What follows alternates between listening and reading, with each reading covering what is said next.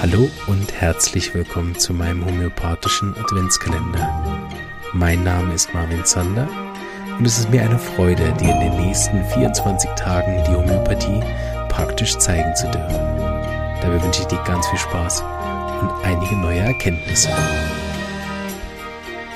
Hallo und herzlich willkommen zur Halbzeit, Türchen 12. Schön, dass ihr alle noch dabei seid. Schön, dass besonders du dabei bist, die jetzt gerade hört. Oder der.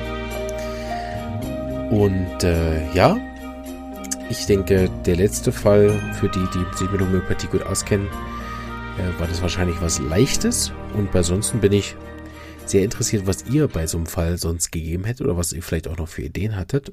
Ich habe auf jeden Fall dem Patient äh, Brionia gegeben, C30, viermal. Und zwar dreimal an dem Tag, wo wir äh, uns gesehen haben und einmal am Morgen nach dem Schlaf. Das war in Reserve, falls er sich noch nicht viel besser gefühlt hat. Die hat er auch genommen und dann war es aber am, war dann allerdings nichts mehr nötig. Also die Selbstheilungskraft ist fortlaufend besser geworden und er hat sich nachher selbst heilen können.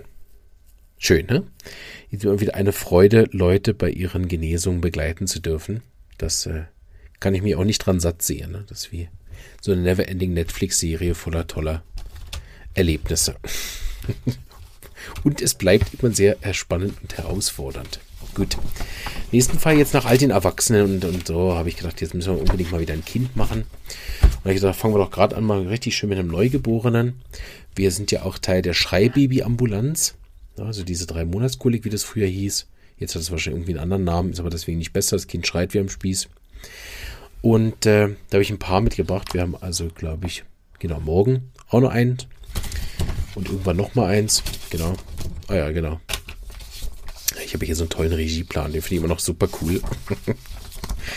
ja, genau. Also, und zwar, ich gehe da ein bisschen drauf ein. Äh, nicht zu so detailliert, weil es ist natürlich immer klar, dass man das alles äh, irgendwie anonym bleiben muss, dass man nicht herausfinden kann, wer das ist. So sage ich einfach mal, es gab gewisse Schwierigkeiten in der Schwangerschaft. Kann ich nicht so schnell, nicht so drauf eingehen. Ähm, aber ich sag mal, der Überbegriff ist Stress und Ärger und äh, ja, hm, Sorgen. So. Okay, das können wir vielleicht noch sagen. Finanzielle Sorgen. Ne? Das ist schön anonym. Auf jeden Fall dann eine natürliche Geburt gestartet und dann hat das aber nicht funktioniert. Und dann, wie das oft so ist, ich weiß nicht, da können sich auch gerne mal die Hebammen oder Geburtshelfer zu Wort melden. Aber was ich ganz oft habe, ist, dass sobald in die Geburt eingegriffen wird, medikamentös, ist das eigentlich ganz oft so, dass man dann ein Medikament führt zum nächsten. Also es ist so ein ganz typischer Verlauf. Ähm, dann haben sie ihr zuerst Wehenhemmer gegeben. Nee, Wehensteigerer gegeben, dann hatte sie Schmerzen, dann hat sie eine PDA bekommen, dann hat sie wieder Wehenhemmer bekommen. Also es war irgendwie da so hin und her dann also verschiedene Schmerzmittel, Medikamente bekommen und am Schluss musste sie dann doch einen Kaiserschnitt machen und all die Sachen, die dann da gewesen sind. Also Schwangerschaft nicht so toll, Geburt nicht so toll und bei der Homöopathie bei Schreibabys ist es immer wichtig, wenn man Auslöser hat, dass man dort ähm, schaut. Und das Kind hat also geschrien wie am Spieß, Tag wie Nacht. Äh, ich mache es jetzt äh, für euch nicht vor. Also einfach so wie am Spieß, ne? um eure Ohren zu schonen. Und ähm, ich schaue dann immer auf die Beinchen. Ne? Also es gibt so drei Kategorien. Es gibt die, die sich strecken, ne? so, wie so ein Brett werden. Dann gibt es die, die sich anziehen und zusammenkrümmen, so Embryohaltung machen. Und dann gibt es die, die Beine mal strecken und anziehen. Und das gehörte zur Kategorie Strecken und Anziehen. Die Hände und Füße waren kalt, noch wichtig bei Säuglingen. Also Füße, je nachdem, vielleicht nochmal schneller kalt oder so. Aber wenn beide Hände und Füße kalt sind, immer schauen ne, und ob sie schwitzig sind oder nicht. Das ist eine gute Unterscheidung. Und zu schauen, will er getragen werden oder nicht. Grundsätzlich ja, aber bei dem Kind war auffällig nicht zu eng. Das hat er nicht so gern gehabt. Der kleine Bub. Ähm, also da im Tuch und so ähm, hat er nicht so gern gehabt und zu eng getragen auch nicht. Also, ja, aber gern herumgetragen werden. Ähm, insgesamt war ihm äh, alles besser Wärme, auch warm einwickeln und so, wenn es nicht zu eng war, hat er auch gern gehabt. Und was bei ihm nur auffällig war, er hat nur alle drei Tage Stuhlgang, also er macht da wirklich eine ganze Weile rum, bis da was kommt.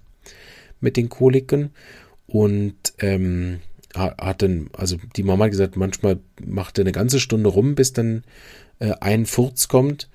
Und das aber auffällig ist, sobald äh, er furzen kann oder ein bisschen Stuhl kommt, geht es ihm besser. Genau.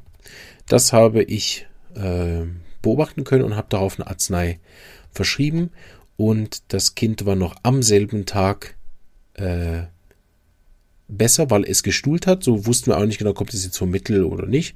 Ist aber so, dass ähm, das Kind nie wieder die Probleme hatte seither, sondern dann einmal am Tag gestuhlt hat und äh, ja. Wir haben uns dann nochmal gesehen nach zwei Wochen und das war aber dann immer noch gut und dann haben wir den Fall im Moment beendet. Und das wäre so ein Vorzeigefall für die Schreibabyambulanz. Viele Fälle glücklicherweise laufen so, nicht alle natürlich auch wieder da. Aber das war ein sehr schöner Fall, zu zeigen, was auch äh, bei Schreibabys möglich ist. Und da ist die Mama natürlich äußerst zufrieden gewesen. Ich auch.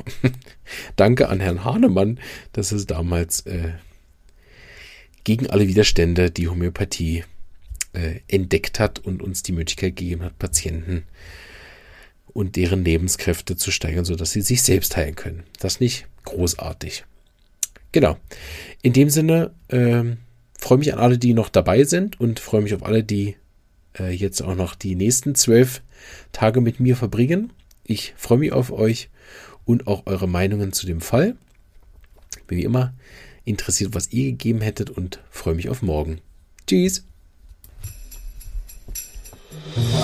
Ich hoffe, dir hat auch diese kleine Episode gefallen und du bist schon ganz heiß darauf zu hören, welche Arznei die Lebenskraft dieses Menschen zur Selbstheilung angeregt hat.